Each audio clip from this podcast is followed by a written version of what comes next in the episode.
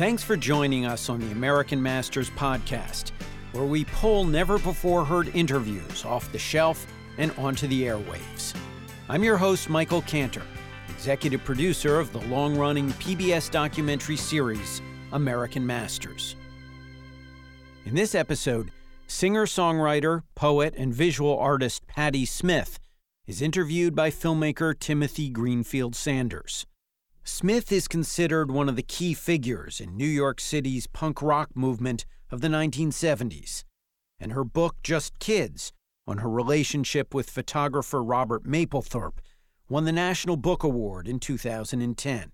Smith's blend of poetry and music has been cited as a key influence on artists far and wide, including Madonna, The Smiths, Sonic Youth, and REM, to name a few.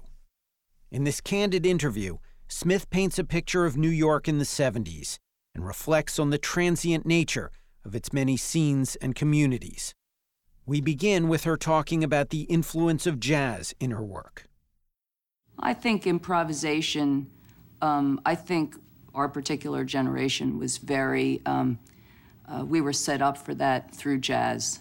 I really believe. I think that um, in 1963, when I was a teenager, the biggest thing was Coltrane. My favorite things came out, and of course, there were Miles Davis, and there was various things happening. Roland Kirk.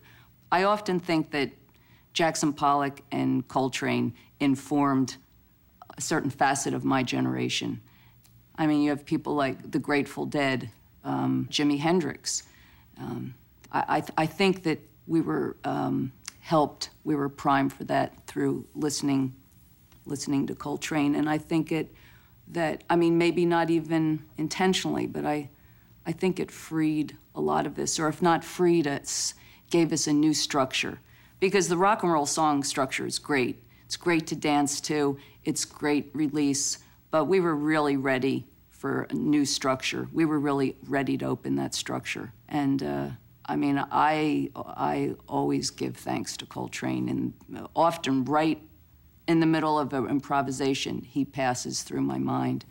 You're credited with bringing the music scene away from glam rock and kind of back to plain clothes, to the three basic chords, to so can you paint a picture for me about the music scene of the 70s, CBGBs, uh, punk, new wave, sort of all that, sort of set the stage for what was going on? I think it was a um, sort of like a nova, you know, or a convergence of things in the heavens. and um, it just sort of converged at CBGB's. But I really think it was probably happening in various parts of the planet. The early 70s, for me, in terms of um, rock and roll, was a very um, difficult time I mean, we lost uh, some very strong forces, losing Jimi Hendrix and Jim Morrison and um, Janis Joplin. And then people like um, Bob Dylan or even the Rolling Stones, people that we were counting on sort of retreating or regrouping. And the things that were becoming very prominent, at least for me, seemed very theatrical, very uh, limited, you know, in terms um, lacking spiritual content and having a lot to do with image, but not in the way that, you know, the image was very important in terms of like Blonde on Blonde and the Velvet Underground and the way Jimi Hendrix dressed, but it didn't, um, it wasn't at the sacrifice of spiritual content. And I really felt that that that political and spiritual content was was losing out, and we were being confronted with basically image. And um, I felt that was something worth fighting. And it, we were also experiencing probably like some of the death throes of folk music. And there, there had to be some kind of something, some, some, something had to shake things up, you know, within the underground area. Something had to erupt. Um, I didn't have myself a lot of uh, personal ambition. My ambition at the time was to uh, I always felt like the, the boy who puts his finger in the dike until the troops come or the people come to save the day. I, I really didn't feel that I had, uh, I was qualified to save the day myself, but I really felt that I could hold things, uh, do something, be of some avail until some new forces, you know, came about. And I think that uh, with my band, we accomplished that. I, I think in CBGB's, it was really, it was a lot different than it is now. There were no real places to play. And um, uh, the, the poetry scene did not really accept um, the emergence of uh, rock and roll and poetry. They really resisted that. Um, the small clubs were trying to hold on to the folk scene, which they adored, and um, this little, this uh, a bunch of uh, um, uh, torn-shirted renegades, you know, spouting poetry and uh, playing uh, out-of-tune Fender guitars wasn't really desired by anyone, and it was really through the efforts of um, uh, Tom Verlaine and television to open up CBGB's. They found this place on the Bowery right near where William Burroughs lived, but no one was really coming. And I think that converging our two efforts, the efforts that um, at the time it was Lenny Kaye, Richard Sohl, and I, and combining the efforts of uh, television and our efforts, started, you know, bringing uh, a new energy there, which was happily taken over by new people and today still stands because the idea wasn't um, uh, to open this, this area up for ourselves. The idea was to open it up and remind people that this is a, this is a genre, a, a very um, physical um, American genre with endless possibilities and it belonged to um, whoever had the energy and the vision to uh, take a hold of it and make that coal into diamonds. It, it didn't belong to um, marketing crews and, uh, well, whoever. Anyway, that was sort of what it was like, I guess. What you also mentioned there was the poetry scene, and I know Jim Carroll um, got you involved for a moment or two at the St. Mark's. Can you sort of give us a little picture of, the, of that scene? Well, I didn't know that much about the poetry scene. Um, actually, I was brought into that through, uh, you know, Robert Mapplethorpe was very much, um, very was very interested in in seeing me um, present my work to people. He was a very a, a very uh, caring and ambitious person, not only for himself but very ambitious for me. And he really um, spoke to Gerard Malanga, who was doing a poetry reading at St. Mark's in February of 71, and asked if I could read with him. And Gerard very generously let me, even though I had no track record at all. Um, I think they thought it would be fun, you know. And uh, it was actually quite a night because um, I had asked Lenny Kaye, who I had recently uh, met to work with me because I didn't want to um, just stand there and read poetry. I actually found the whole uh, poetry scene or the idea of like reading a, a lot of self indulgent poems really boring. So I had Lenny interpret some of the po- poetry with an electric guitar, and it was um, it was quite a night. It was really um, completely unexpected. I mean, I can still, when I think of that night, I see so many people, of course, who aren't even with us anymore, but so many camps. It was a really great night because of the camps. We had Lenny Kaye's camp, which crossed over into the Rock Writer camp, and uh, the, the Warhol camp to see Gerard Malanga, which um, I believe Andy was there and Lou was there, and or I imagine they were all there, but there were a lot of people from the Warhol camp. And um, I was very good friends with Sam Shepard and he brought his camp. And, and then there was the usual poetry scene camp. So it was quite an electric night. It was also the first time I had performed in front of people, and um, it was great. I, I, discovered things about myself I didn't know. I had no idea what it would be like, but I was very, uh, I had a lot of nerve in those days anyway. And uh, plus, I had really great snakeskin boots, so I wasn't worried. But um, I, I, I didn't think that it was really well received by the poetry community. Also, truthfully, in, in their defense, I was not at all uh, respectful to the poetry community because I didn't believe I had to be. I believed I would, what I would be respectful to is a great poet or great work, somebody like Gregory Corso, or work the work of Gregory Corso. But I was not going to kowtow to um, a poetry system or a project or a, a um, social situation. And um, I've always thought that was really important, not to get involved in the social situation around work, because scenes come and go, and they're meant to come and go. I mean, I, ha- I was involved in some cool scenes, and I'm glad they're gone. They're meant to be gone. And new people, they develop the new scenes, but it's the work that endures. I mean, the Velvet Underground was, a, I'm sure, I wasn't there, but looking at the pictures, it looks like a really incredible scene, as if the whole world was black and white then, you know, but the scene is gone, but the work endures.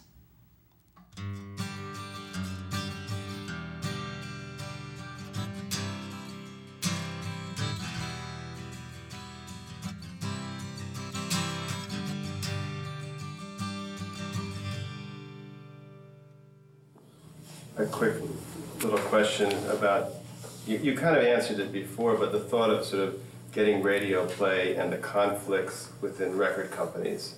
Do you have any thoughts on that? I know you, your own work, certainly you've run up against this. Well, I feel that I'm not always the one to ask about that because even though I've fought and fought against censorship and fought radio, and um, I still, there's a part of me also that believes it's very important that artists monitor themselves and develop a conscience in terms of what they give the people. I think everything the masses don't need, don't want, and are not going to be informed nor helped by all of art. I think that um, there's just certain things that are not for everyone. And I don't feel as I feel myself. I never, even though I fought for certain things or certain rights when I thought it was important, I wouldn't fight for certain of my work to go to the masses because I respect certain, well, I just, I respect their values. They might not be my values, and I wouldn't, I don't think what we need in America is a, is a race of artists. I believe that, that artists, you know, um, have to maintain their strength outside of society and permeate it um, and help to elevate it or uh, even um, spiritually um, inspire society. But um, society must move on its own. And uh, I think even in these times, I would rather fight against censorship than have things so open that no one uh, respected one another, that we no longer had a conscience, that we no longer had um, uh, very uh, heightened ideals. I think these things are important.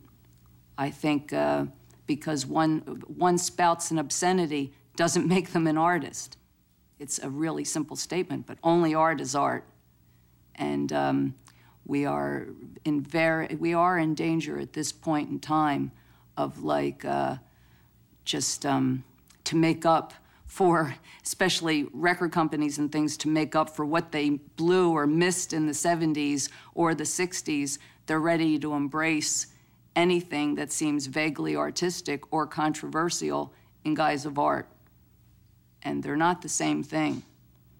They're not the same thing.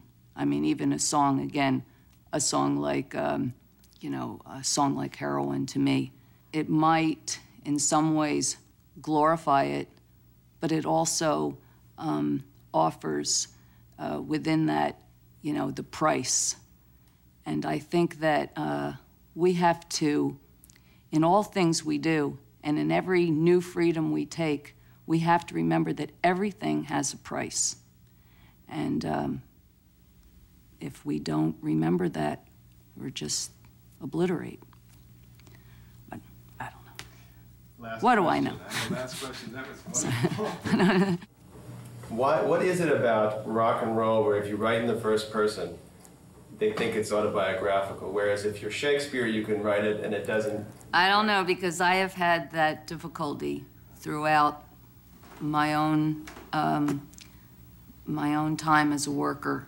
I mean, I, I find it amazing that uh, if you if I that people are immediately ready to categorize you if you shift gender in a song, or um, you know, I've often in in my work been the uh, uh, predator, uh, the rapist, the murderer, um, and uh, or the one admiring, you know, um, a, a beautiful female, and people immediately want to categorize each thing, and um, I think it's media. I think it's really media and just um, our tabloid consciousness. You know, I've, I, I was amazed when I was confronted with that. I used to say to people, well, when Hem- Hemingway created these really great women and spoke as them, like Brett or something, did that make him, you know, uh, a cross dresser or something? It's like, um, we're, we're in a very uh, label conscious time, which I find really unfortunate. Um, artists never like to be labeled. I, I, I remember reading, even though I always found the term, you know, something like action painter a very cool term. Jackson Pollock didn't want to be called an action painter. You know, he was an, he was an artist, you know, and um, I myself, I don't really like being called a, like a, a female vocalist, which I find, you know, absurd. You know, it's like calling Jim Morrison a male vocalist, you know, or Picasso a white painter. People seem very, very label conscious, but we can take this into anything. It's one of my things that I find disturbing and sometimes humorous, but um, I really look forward to a time where I don't have to pick up a book and read that this person is a, uh, uh, a gay poet, uh, a, a, black artist, uh, a female artist. You know, I think if, if people's work is heightened to where it should be, if a person has a calling and really truly articulates that calling, there, there needs to be no label, no matter what that particular calling is. Thanks for listening. Don't forget to subscribe on iTunes or Stitcher for future episodes. And visit the American Masters website at pbs.org slash American Masters for digital archive gems, past episodes, and more. You can also find American Masters on Facebook, Twitter, Instagram, Tumblr, and YouTube. We'll be back in two weeks for our next episode of the American Masters Podcast.